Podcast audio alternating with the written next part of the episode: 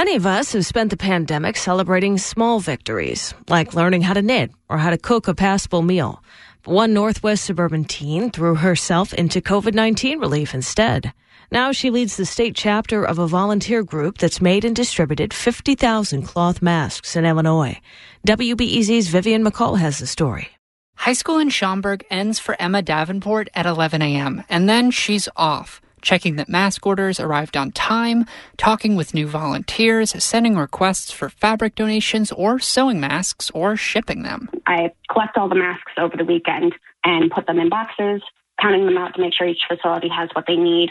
And then I run them over to UPS, where, you know, it's kind of funny. They know me by name now. Um, if that tells you anything about how much I frequent there. Masks Now is a nationwide volunteer effort, but Emma runs the show in Illinois. Her Hanover Park home has become a makeshift manufacturing and distribution center, at one point housing 10 to 12,000 pounds of fabric in the garage.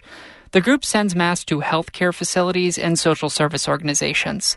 Emma started by connecting with other volunteers through a Facebook group in late March. She became state lead soon after, even though she's just 17, something fellow organizers didn't actually know for months. I was talking with people and they asked like what I did professionally. And I was like, oh, public school because you know what what else am I supposed to say to that?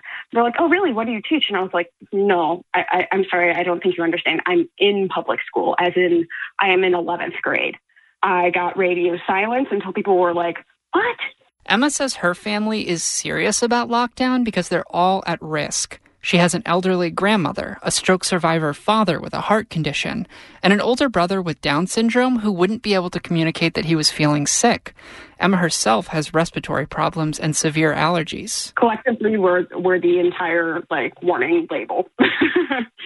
So the extroverted, music theater loving choir singer doesn't really see friends, but still, some close friends are helping out. Grace Gaylor and Emma have been friends since kindergarten. Grace says she wasn't good at sewing a few months ago, but now she sets aside a few hours every week to work on masks and has made about a hundred so far. Grace isn't surprised Emma dove into this. She's not the kind of person who will just sit around. She saw people in need and she just wanted to go out and fix it. The project has also helped another close friend, Sneha Bidu. Sneha and her family have been serious about COVID 19.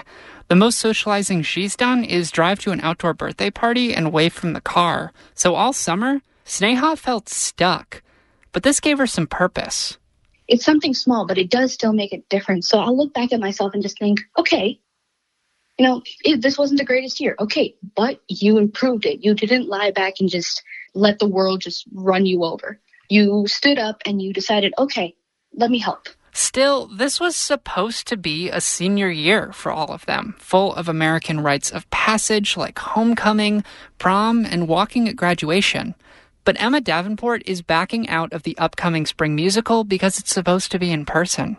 Still, she knows she'll be needed, even with the promise of a COVID 19 vaccine.